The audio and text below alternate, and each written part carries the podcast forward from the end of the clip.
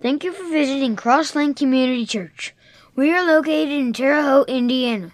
For more information, please visit us online at cocchurch.com. Let's listen to one of our Sunday morning messages. Well, I will tell you more about this as we get into the message this morning, but while you guys have enjoyed Terre Haute weather this week, I've labored and suffered through.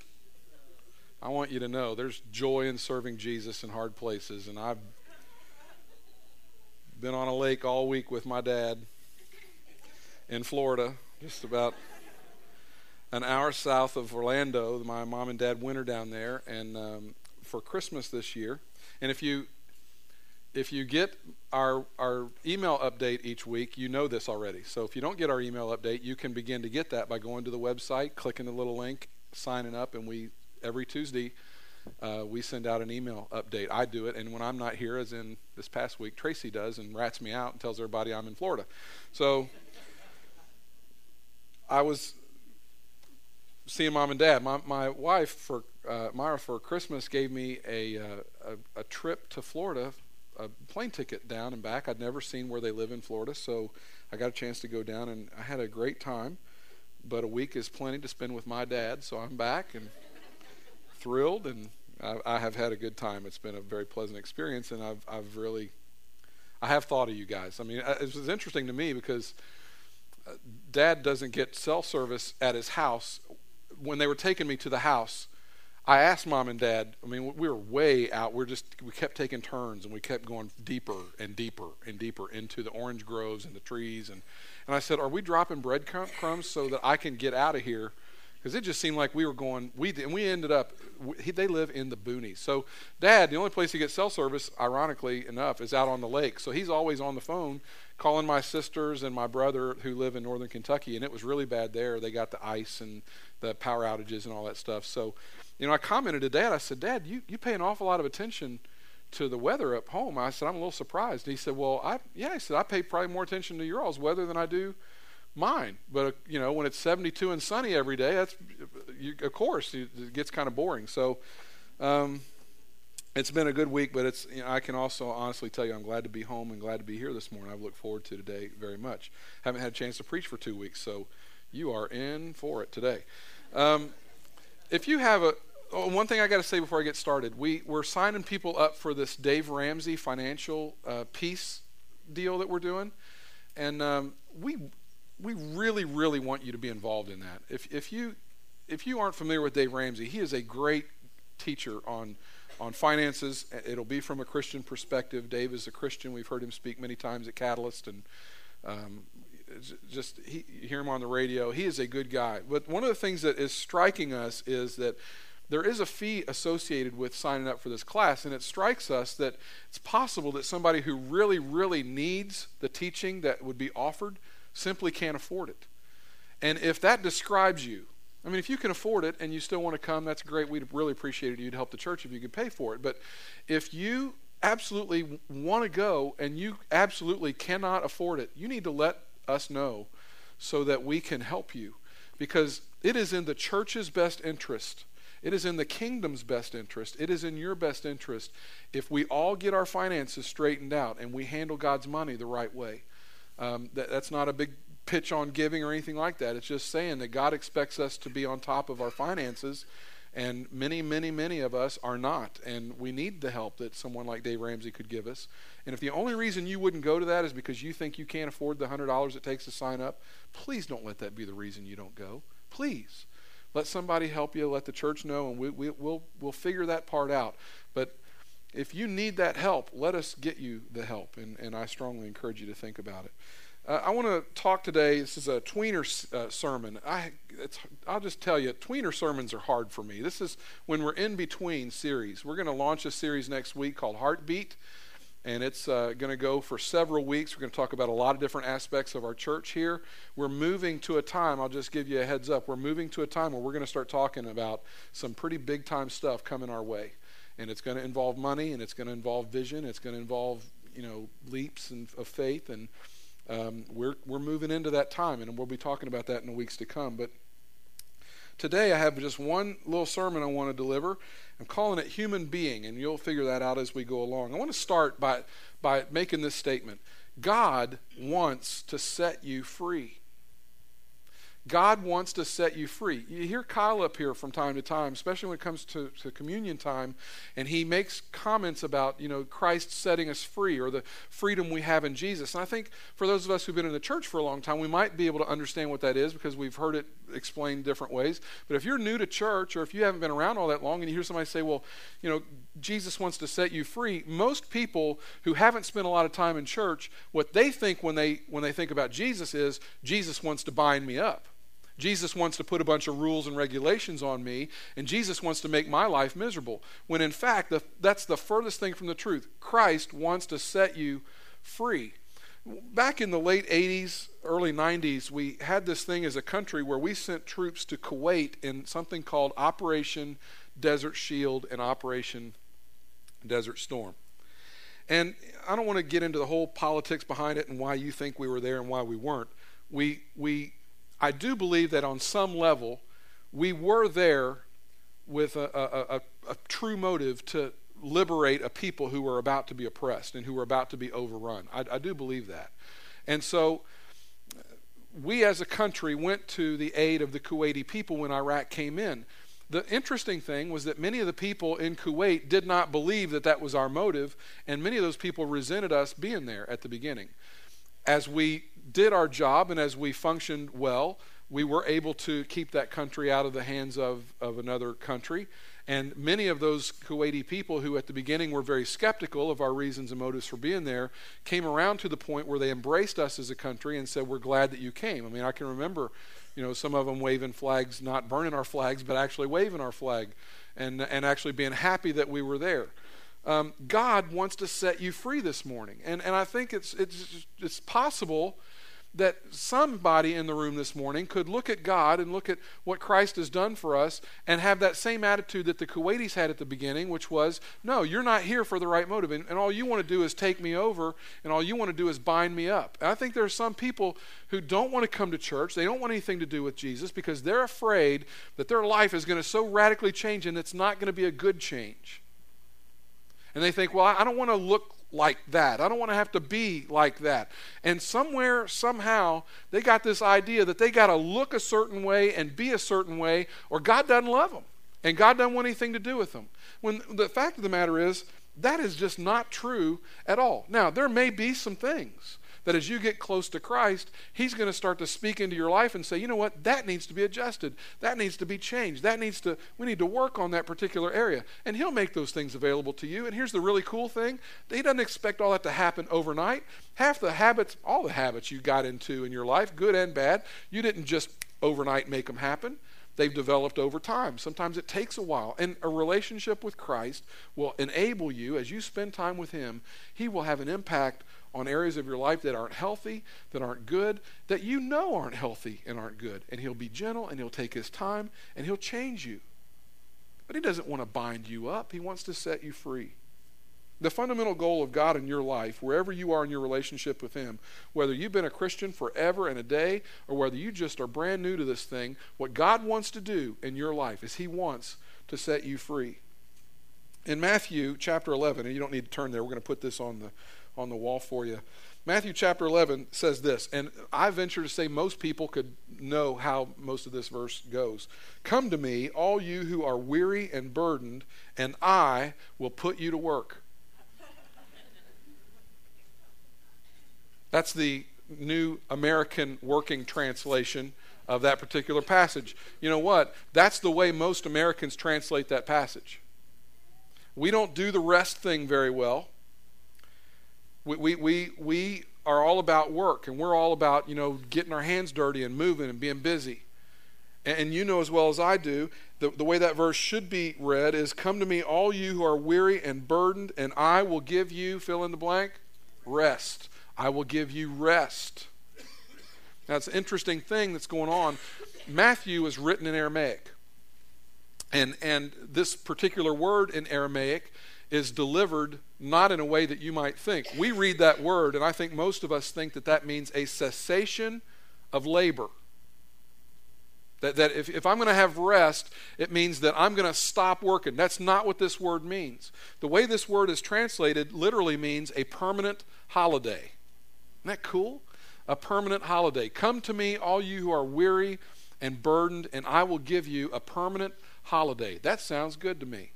Now, that's a loaded thing, that phrase holiday, because many of you, I know the way some of you vacation, and the way you vacation is you go to another state and then you go the whole time you're on vacation, right? It's every day is packed full of stuff. You're climbing things, you're you're working at things, you're doing stuff, you're playing things, you're sweating like crazy. I mean, it doesn't to me it my idea of a great vacation is I want to go to the beach. I want to get under an umbrella or something with shade, and I want to get my watch out and time the waves and make sure they hit the beach when they're supposed to. Yep, that one made it. Good job. Oh, that's another. Me made it. That's all I want to do. But some of you want to get busy and you want to go do things. And so when you hear this permanent vacation, you think, well, you know, that's that to me that's work. The difference is when you take your vacation and you do that stuff, you're having fun, aren't you? It's enjoyable to you. It's fulfilling. It's it's what you want to do. Some of you take vacation time from work, stay at home and work in your yard and love every minute of it. And you work harder in your yard than you ever do at work. You're breaking a sweat and you're moving muscles that you, you have. And you say things like, I need to go back to work to get a vacation from my vacation. But you've enjoyed your vacation because you did what you wanted to do and the work was fulfilling and the work was fun and it was, it was what you wanted it to be. Jesus says, You come to me and it's going to feel like a holiday. Even though you're doing more, inside you're going to have rest. It's going to feel good to you. There are two foundations to Christian faith. There are two different foundations upon which your faith will be built. And we're to that's really what this talk today is is all about are these two foundations and which one you're building on. The first one I want to focus on is this idea of communion. We're going to define communion today as the desire to move closer to God. That's communion as I'm going to use it today. The, the desire to move close to God. We usually don't we, we usually do start here. When we're new Christians, new believers, we start here because really this is all we've got and this is all we know. Someone tells us about Jesus, we, we respond to that, we want to get close to God. So we think, okay, how do I get closer to God? So that's really where we start because to be real honest, we don't know a whole lot else. There's not a whole lot else for us to do. It's kind of confusing for us. But the one we shift to and the one that we, we, we gradually, and this is a very subtle thing that we move to, we begin to move away from communion and we shift to this idea of competence, the idea that I want to get busy for God. And what starts out as this, as this great thing, I want to be close, I want to be in communion, I want to have a relationship with God. You look up one day and you're busy, busy, busy, and you're completely unfulfilled and it just doesn't feel right. And so we start getting close to God at the beginning. We, we come into this thing with communion and we think, okay, this is where I want to be, because really that's all we know. But then eventually we start, as we spend time around God, we start to see, hey, there are opportunities for me to serve. There are things that I can do with my hands. I can work and I can be involved and I can give myself in ministry and building the kingdom of God. And we think, man, that's great. And we do that, and it's cool at the beginning because it's driven out of our communion. It's driven out of this desire to be close to God. But something happens along the way, and we look up one day and it's not fun anymore. And we look up one day and we're resentful. We look up one day and all the joy has drained out of our service to God, and we're, step, we're left standing there wondering why.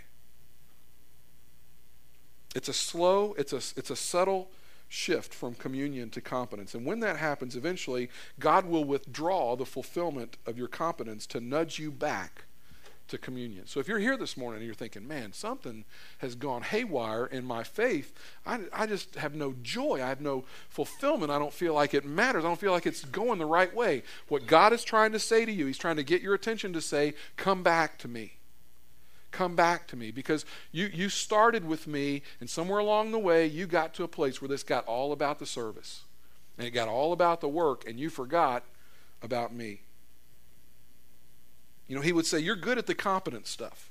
You're good at praying, you're good at giving, you're good at, at working and tithing and serving, and, and you know, you're going to church and all that kind of stuff. But many times, sometimes all the time, where things began with just the greatest of expectation and the greatest of motive, they get twisted around and, and we all the fulfillment goes out of it and we're left standing there wondering why. I've seen it happen many times in my own life. I've seen it happen in the lives of christian people who just they're so thrilled at the beginning. And then one day you, you look at them and it's like man what's going on? And i don't know how many times i've felt this and how many times i've talked to somebody who said man I, something is missing. Something's not right and generally when we start talking that way it's because we've left communion We've left this idea of wanting to get closer to God, and all the stuff we're doing, we're doing for all the wrong reasons. So be careful what you do because as the novelty wears off, what you do for God will begin to leave you feeling empty if you don't do it the right way. That's what we're going to talk about today. There is a, a great illustration of what I'm talking about in Luke chapter 10. If you have your Bible, take your Bible out, turn to Luke chapter 10. If you're new to us, uh, we use our Bible here almost every week. I encourage you to bring it to church bring a pen because I like for you to write in it and circle words, and it's okay. I got permission from God to tell you you could do that. Luke chapter 10, verse 38 is a very familiar story. And uh, it's one that, that really I think is going to speak to us this morning, in, in, in, particular this, this area of these two foundations. Because what we see in this story are these two foundations illustrated for us in two women. Two women that you know very well. If you've been around Scripture very much at all, you've heard this story. Luke 10, verse 38. I think I, all the pages have stopped turning, so we're ready to go. As Jesus and his disciples were on their way, he came to a village where a woman named Martha opened her home to him. She had a, visit, a sister called Mary who sat at the Lord's feet listening to what he said. But Martha was distracted by all the preparations that had to be made. She came to him and asked, Lord, don't you care? Listen to the exasperation in her voice. Notice the scripture earlier has, has labeled her distracted. Okay, she's not painted in the best light prior to this verse. Lord, don't you care that my sister has left me to do the work? By myself? Tell her to help me. Martha, Martha, the Lord answered, You are worried and upset about many things, but only one thing is needed. Mary has chosen what is better, and it will not be taken away from her. These are the two foundations that we talked about earlier. Mary and Martha, both are followers of Jesus. Both are sincere in their faith. Both want to please God with the way they live and the things that they do. But the difference is that one is driven by a desire to be closer to Jesus, and one is driven by a desire to be busy for God. Now, why was Martha driven to get busy for Christ? We need to understand a couple of things. The book of Matthew is written in, or I'm sorry, the book of Luke is written in chronological order of the life of Christ. And so you can read it as it unfolds. You can just see how things went in the life of Jesus. And so earlier in this story that, that Luke tells us, we find out that they have been in synagogue, and somebody has raised their hand in synagogue and asked Jesus the question, Who is my neighbor? And so Jesus tells a story to illustrate who your neighbor would be so that, so that you can see how your faith could be lived out practically. He tells the story of the, the Good Samaritan. Well, it's quite possible, in fact, it's likely, that Martha has heard Jesus do this teaching and has heard him talk about being a good neighbor and what that involves and service and giving and taking care and using your hands and being busy. And she's thought to herself, I want to be a good neighbor. I want to be the kind of person that Jesus is talking about. See, I think that that her motivation is she she wants she she she loves God. I'm not saying for a second she doesn't love God. And it's highly possible you're going to hear me talk today and think, well, he's he's really kind of down on the whole service aspect and, and us getting involved. Not true at all. And if you stick around for a couple weeks, you're going to find out I want you involved. I want you doing competence things. I want you working, but I want you working for the right reason with the right motivation. So she's thinking to herself, I want to be the best neighbor I can be. And she gets home now. She's got Jesus there, and we don't know how many people she was fixing dinner for. Some scholars have said it could be as high as 70. Jesus had accumulated a lot of disciples, a lot of people were following him around. Now, I, know for a fact some of you have huge Thanksgiving dinners. I don't know if you get to 70.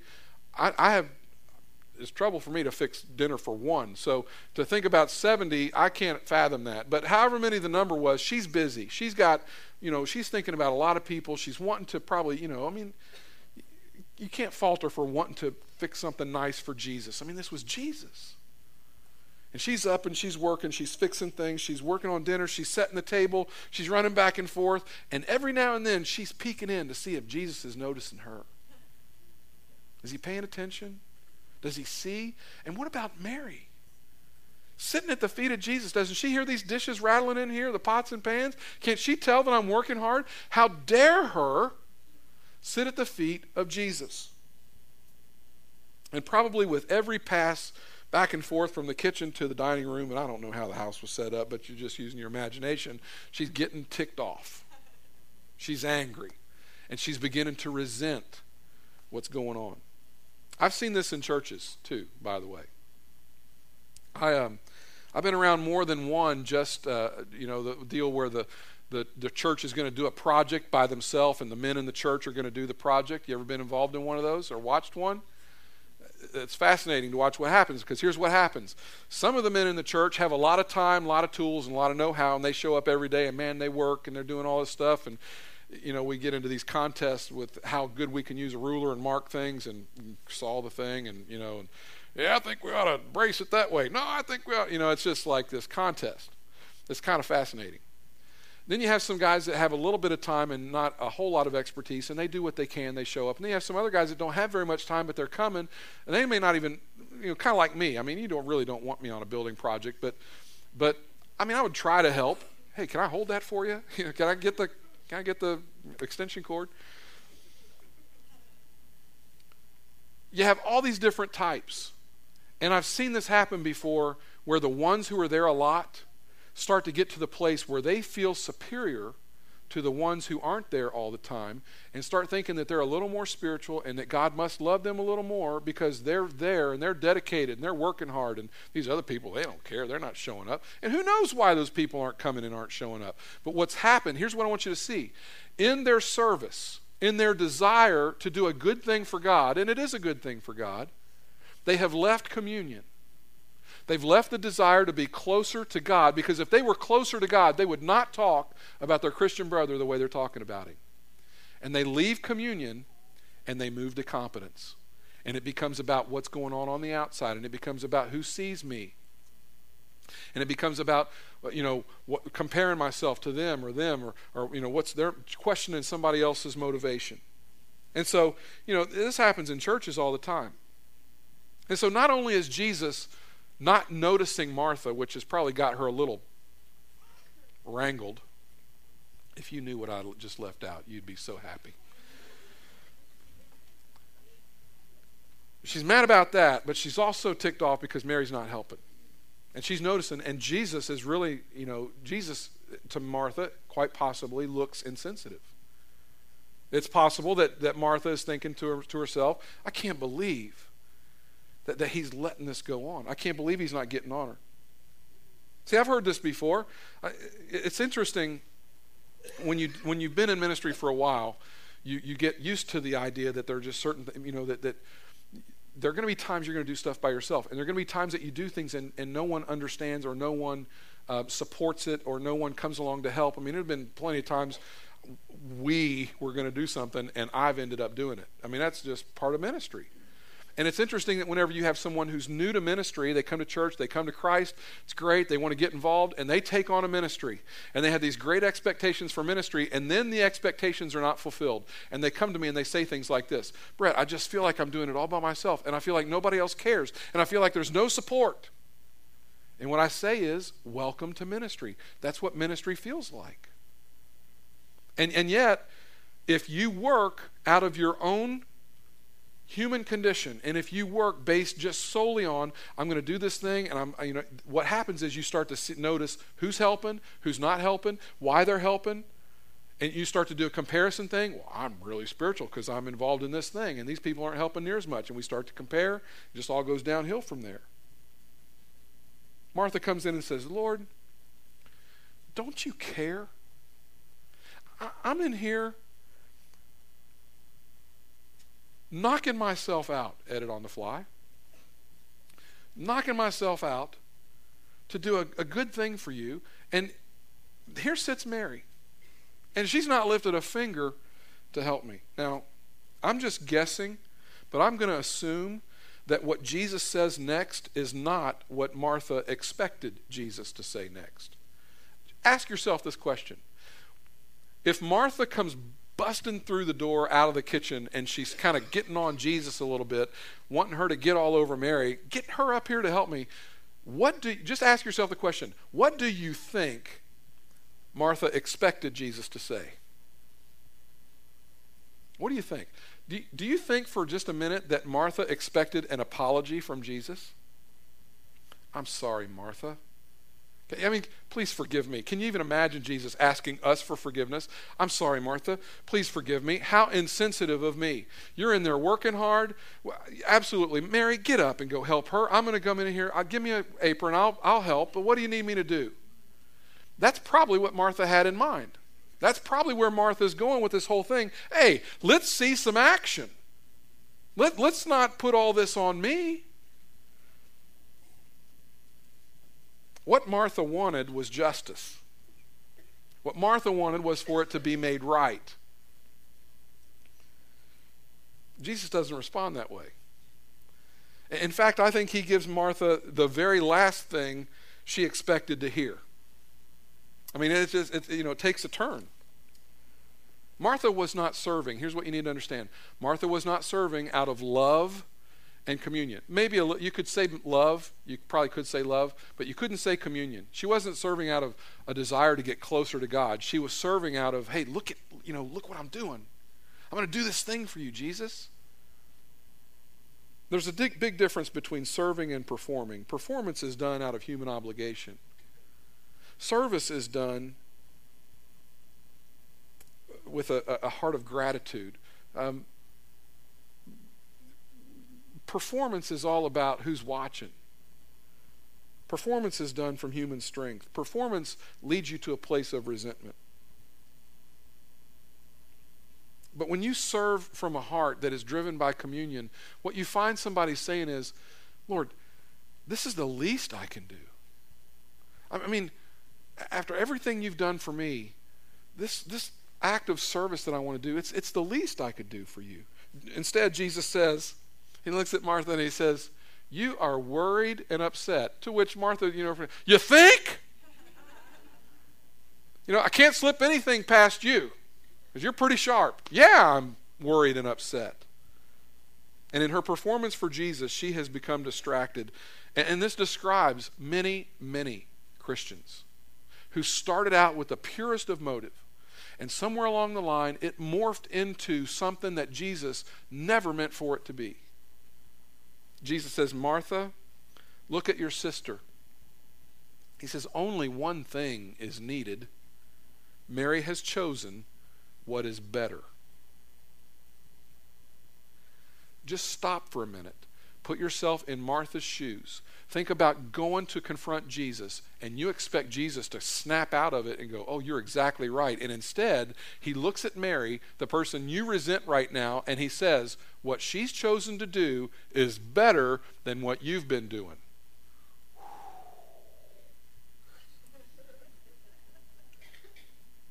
What Jesus is saying is huge here. What Jesus is saying is when you get communion right, competence will take care of itself. You get communion right. You get close to me, competence is going to take care of itself. The service you do will be driven by the right thing, but the right thing starts with communion. And Mary has chosen communion, and Mary has chosen the better thing. You see, Martha had shifted. She started with communion, but somewhere it got to this fuzzy, foggy place that we get to, and you don't really know when it happens. I'm going to give you some things to gauge when you know it's happened a little later in the message. But, but it happens, and you, you move into this place where you're doing all this stuff, and you're doing it for the wrong reason. And what started out this great, pure motive turns into something other than that. That's where Martha found herself. I, I fight this sometimes. I think most of us fight this. I think there is a gradual pull, a subtle shift to pull us away from communion. To, for, for, from you know, I want to be closer to God. I want to, I want to be in relationship. I want to, I want to know His heart, and I want to know how, you know, I want to, I want to be driven by the right things. And we we start to do things, and then one day it's all lost its meaning and it's all lost its significance to us and fulfillment, and we're not, we, we, we, it's just drained away. Uh, have you ever read this story? And I got to confess that many times I've read this story and thought to myself, you know what? I kind of side with Martha. You ever found yourself siding with Martha? You ever, you ever, you ever read this story and thought, you know, I don't want anybody to know this, but this story really does not make sense to me because I got to be honest, I think Martha's right, and it looks like Jesus makes the wrong choice here. Now, we know we're not supposed to say that in church because that's like really bad. But we think it, don't we? We think to ourselves, well, why didn't Jesus get on Martha? And, and you know, Martha was kind of being a slacker and just sitting there watching Jesus. Here's what you have to remember prior to this, Jesus has fed 5,000 people. Jesus has already proven that if, if we need a meal, I can make a meal. Okay? Jesus is all about the meal, and if Jesus had thought that they needed to eat, eating is what they would have been doing. Martha has decided that everybody needs to eat. Jesus obviously doesn't think everybody needs to be eaten. Otherwise, Jesus would have provided something or said, hey, let's get some food going here. And so he's in there teaching and talking and doing all this stuff, and Mary is at his feet and she's soaking it in. And she's just she's she's right where she should have been. She's right where she she she was doing what she was supposed to be doing. See, God does not need our help. What God needs and desires wants from us is a relationship. He wants us engaged. He wants us with this desire to get close to Him. He spoke the universe into being. I'm pretty sure he can handle lunch. See, Jesus is not impressed with performance. And you can read scripture and you will find time and time again where Jesus praises certain people for things, but he generally does not praise their performance. And if he ever does praise someone's performance, it's driven that performance has been driven by a, a, a communion with him. I mean, I'm going to show you a place here in just a minute. He is impressed with faith and relationship. And that all is about communion. And the reason is this it isn't that Jesus doesn't want you to try. That's not the point. It's not that, it's not that Jesus doesn't want you to do work for him. It's not that I don't want you to do work for him. I, it, I do. I want you to be doing work for him. But Jesus would come along and he would say, Look, I want it to be done for the right reason, and I want you to have the right motives. And I want to make sure that as you do the work, you're fully engaged with me and you're in full relationship with me. Because if you aren't, there are grave consequences for that. Because if you if you try to do work and it's it's divorced from a relationship with Christ, a deep abiding relationship with Christ, here's what's going to happen as you do the work. You will begin to fret. Now I'm going to give you. I'm going to put this on the wall. Um, it's we don't have a slide for it, but I'm going to give you an acrostic for fret. Okay, fret, frustration, resentment, emptiness, and tired. You will fret. You will work and you will fret. You'll feel frustrated. You'll begin to resent the stuff that you do for Him. You will feel empty when you do it, and you're going to be tired. Because if you try to do it apart from the reason that you're supposed to be doing it, it's not going to end well for you.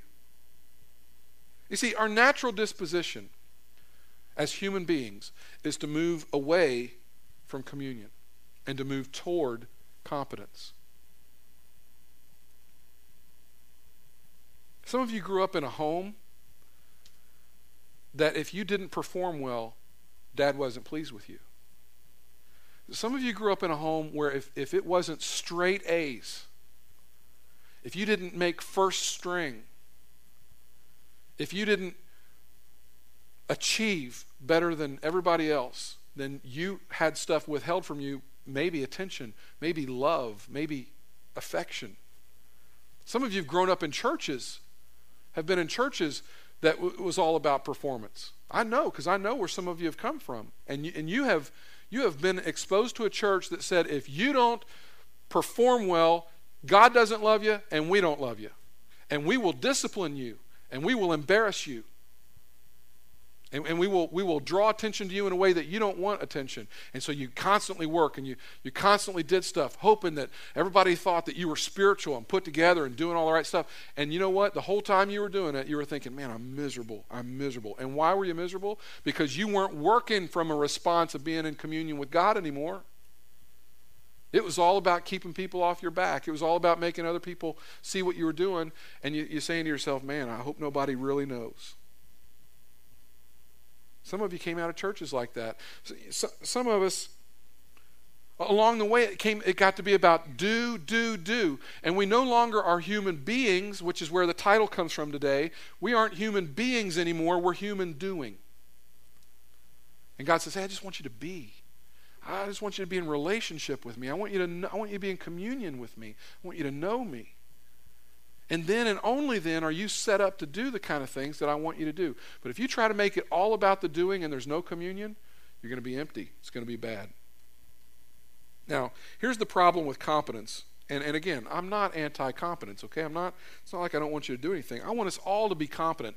My goal and the goal of the staff, the goal of our elders, is that every one of you in this room this morning would be able to call Cross Lane home and be able to say, My ministry is, and fill in the blank. I would like it that if every one of you had a ministry here and you, felt like you owned it, you felt like it was yours, like you could say, You know, this is what I do, and I, I love doing it because I'm in communion with God and, and it gives me joy.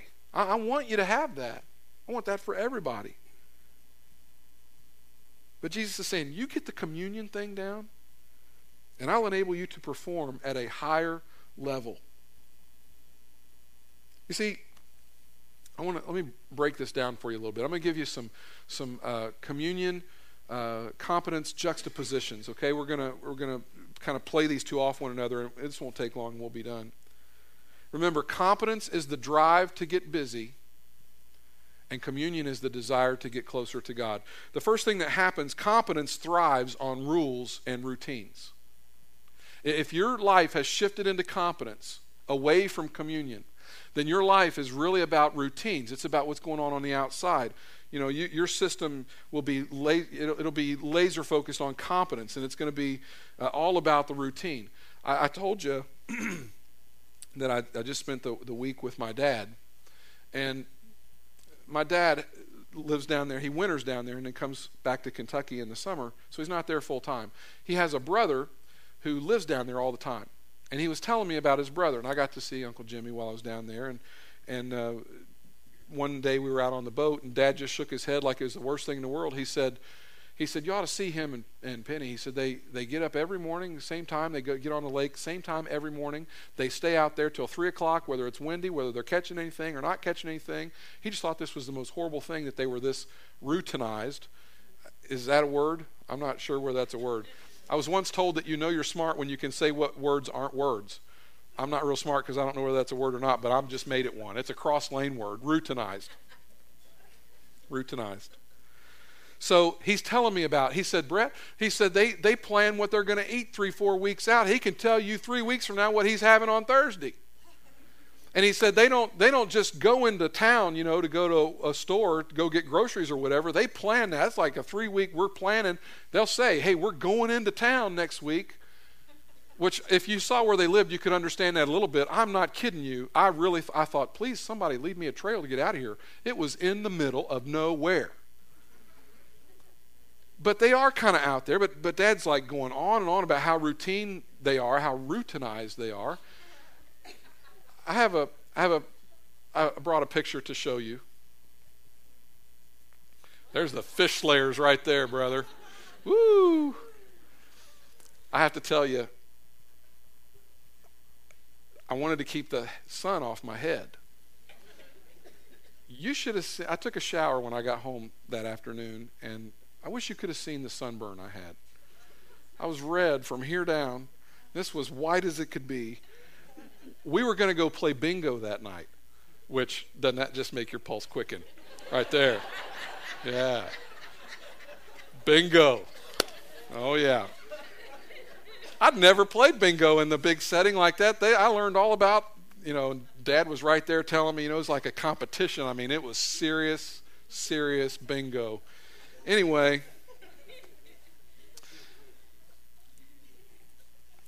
as I spent time with my dad, I just watched him.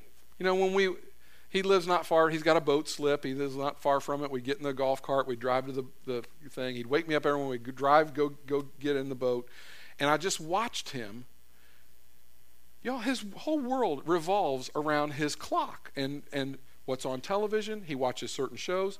The man never misses Price is Right. Does that sound like just a glorious, wonderful retirement life to you? You know, and, he gives me these great um, reasons why you ought to watch this show so you know what stuff's worth. Thank you, Dad. Thank you. Certain shows that you know we have to watch or couldn't miss, and when we would get to the boat slip, how he would, you know, he would organize his boat, and he did the same thing. I was with him three days in a row when we were fishing. He did things the exact same way every single time. He he pretty much goes out at the same time. He, he, his world is so routinized, and and I'm thinking, I told him, I said, Dad, you're making fun of Uncle Jimmy. You're just as bad as he is. But you know, in the church world, when you're working for God, you know that you have shifted over the line from, comp, from communion to competence.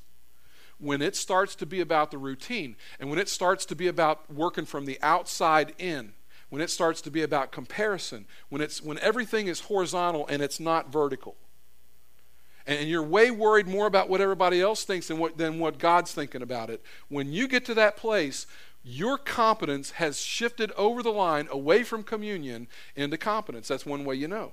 Communion thrives on relationship, competence depends wholly on routine. You want to know one of the reasons why I'm so convinced that this is true? The woman in the story, Martha gets mad at Mary. Mary later is the woman, if you remember, who comes into the room, quite possibly the same room that she's in in this story. You remember the story? She comes in, we're told she comes in with an alabaster jar full of perfume. You ever heard this story?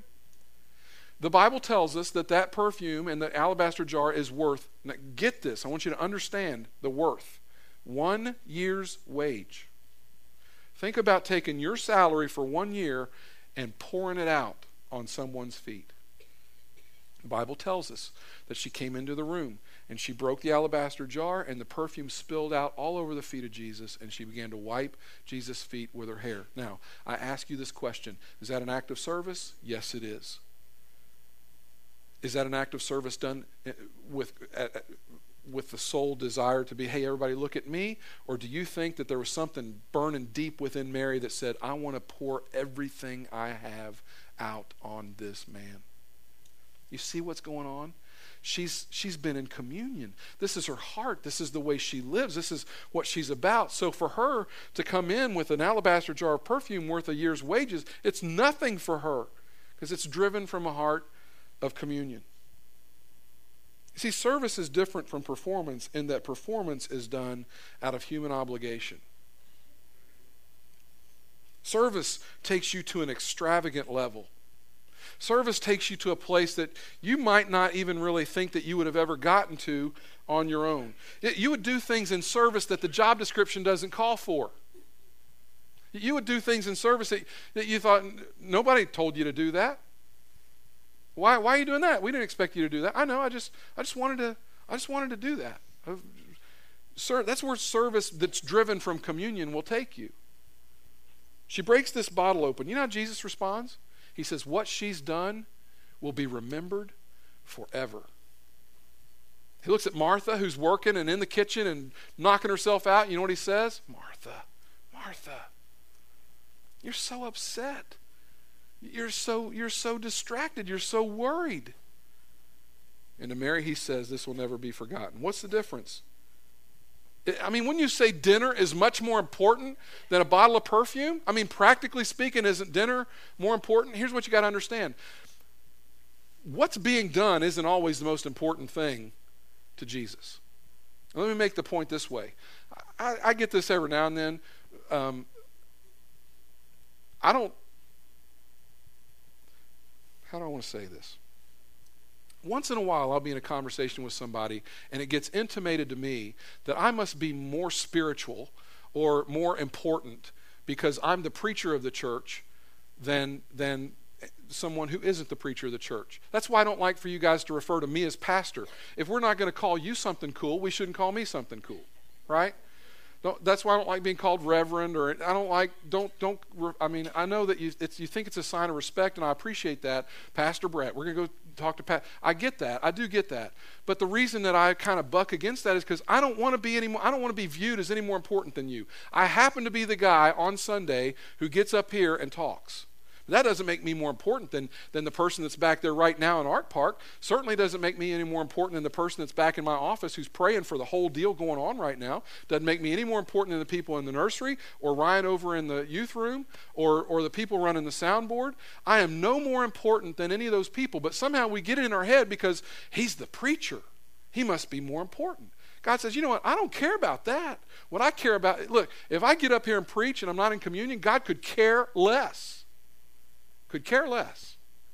It's not about what you're doing so much, it's about the heart that drives it and is it in communion with a Father who loves us.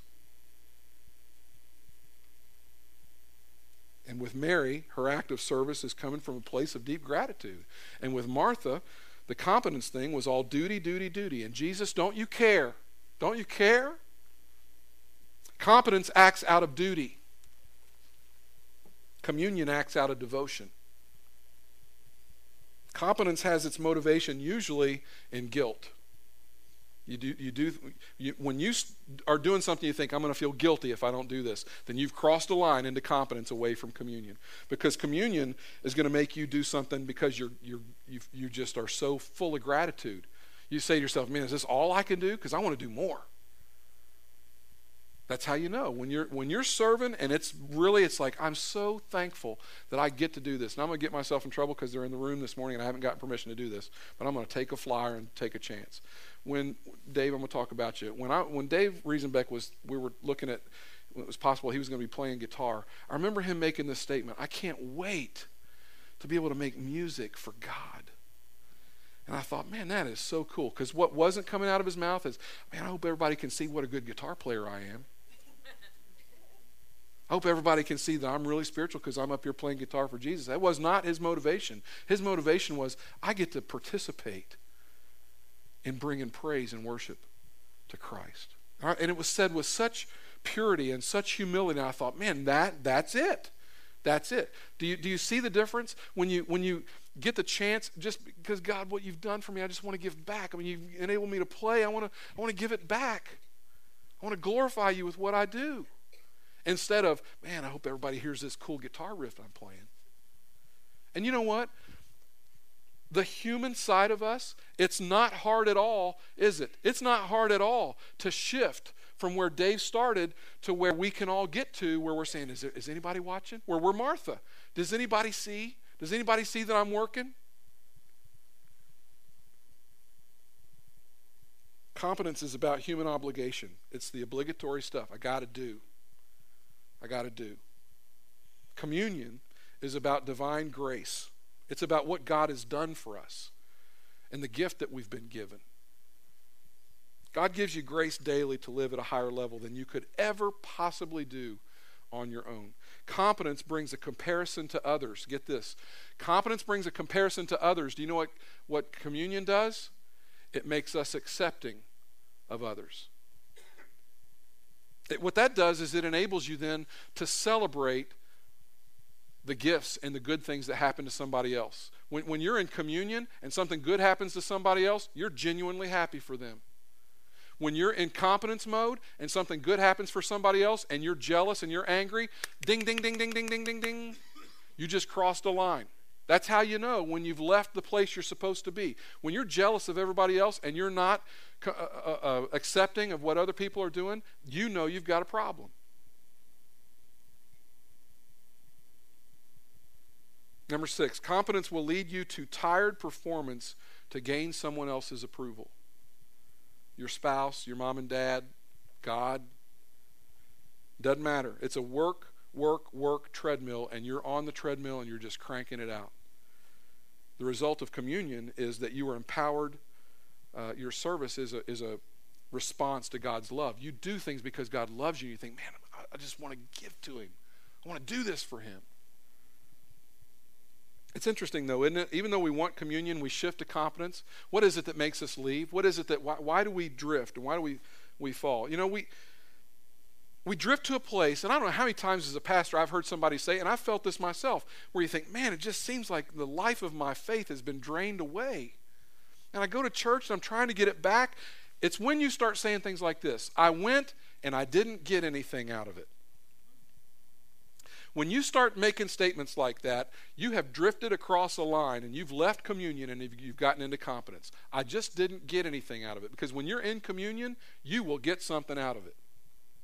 When you're in communion, God is constantly filling you. But when you've crossed over into competence, you, you just feel empty. You feel, you feel resentful. You feel unfulfilled.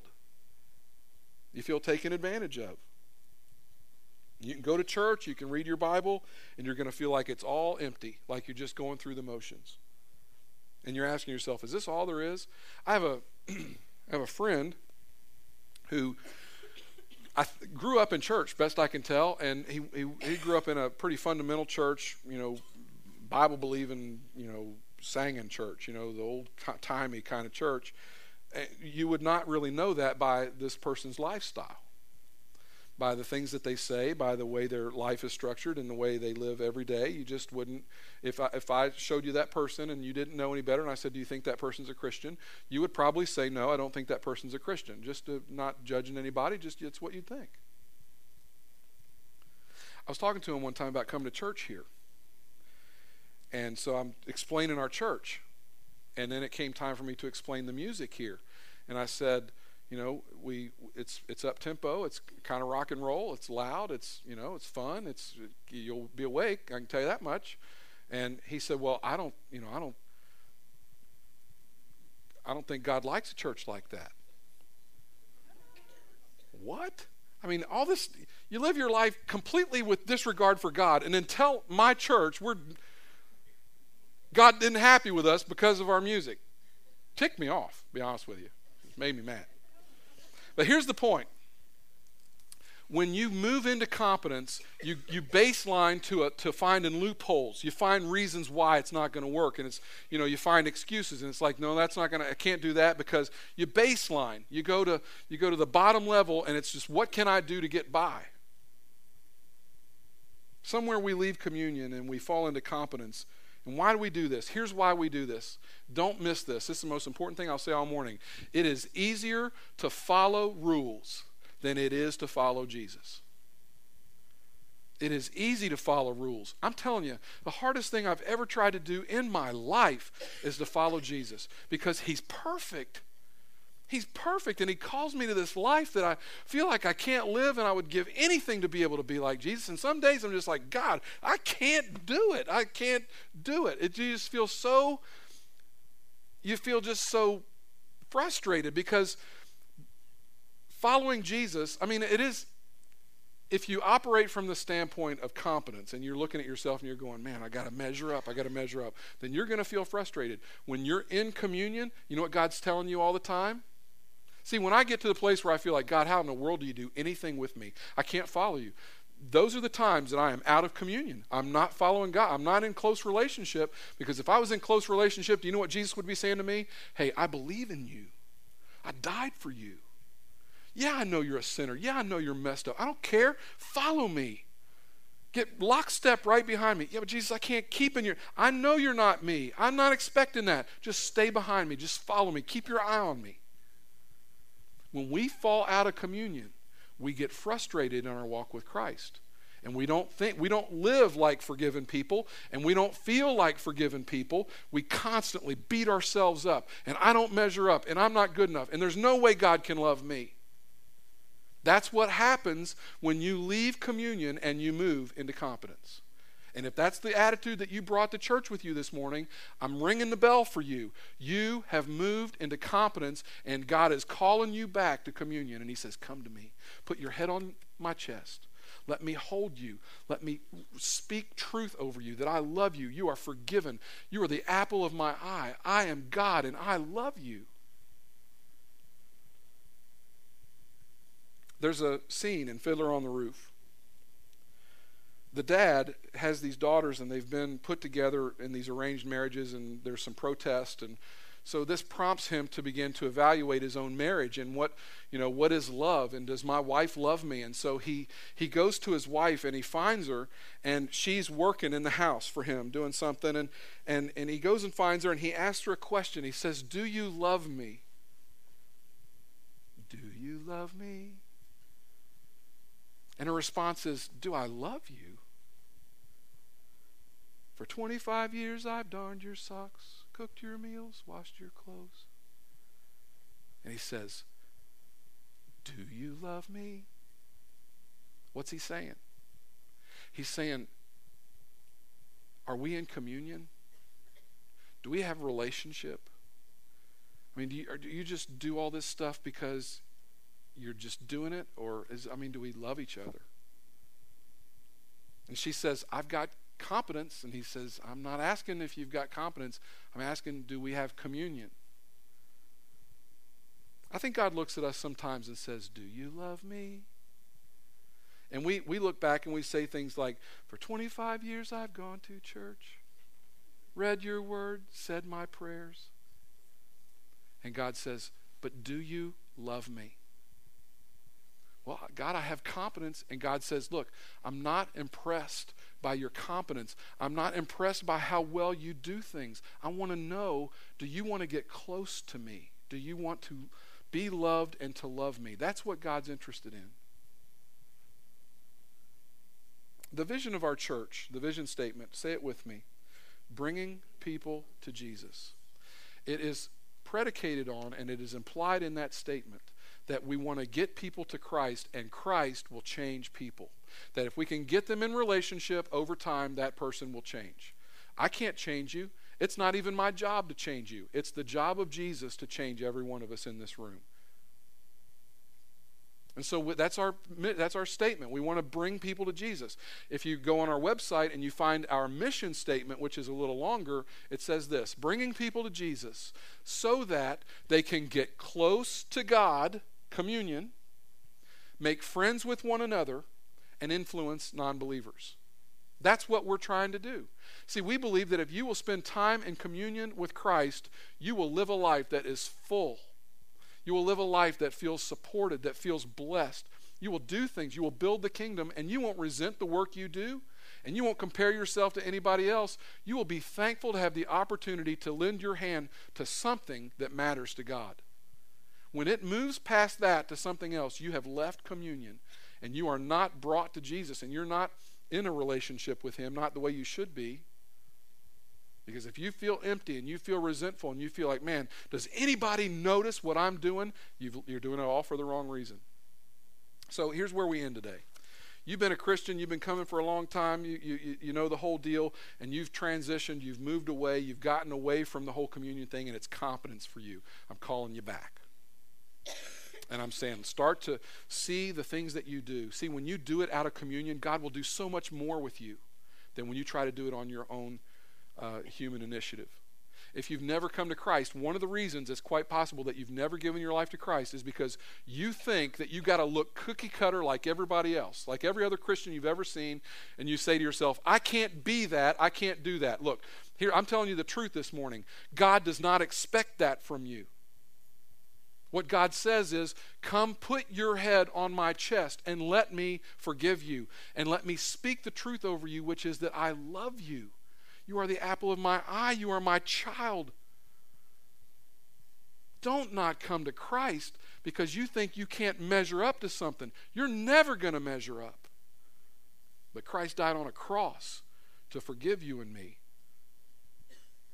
And I'm, I'm operating best when I'm operating from a perspective that says, I know I'm a train wreck, and believe me, you guys, I am a train wreck.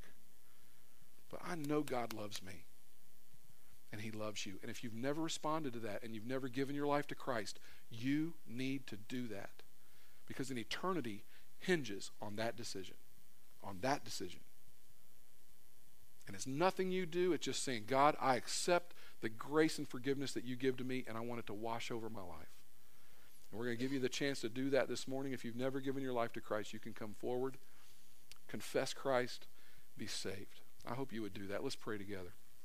Father, we we we get seduced. We get pulled away to this side of competence. And, and we get really busy and we work really hard, and somewhere along the line, we are not in communion anymore. We're not in relationship. We don't hear your voice the way we should. And it makes us angry, and we grow cold. We feel empty. We're resentful. We're tired. Father, I pray that you would just speak to the one that needs to hear this morning that, that they're okay, that you love them, that you came to set us free, that, that they weren't meant to live this life where they're comparing themselves to everybody else, that it's just about you and them. And that as you love them with your unconditional, gracious love, you'll change them. You'll set them free. They'll be the person that you want them to be. They'll be the person they want to be. God, we thank you for Jesus. Man, what a gift. He did what we could never do, and that is to erase our sins, to make them take them, Bible says take them as far as the east is from the west. That was done on the cross, and for that we give you thanks and we praise you. It's in Jesus' name we pray. Amen. Thanks for visiting. We hope you've been encouraged. Please feel free to visit us online at clcchurch.com.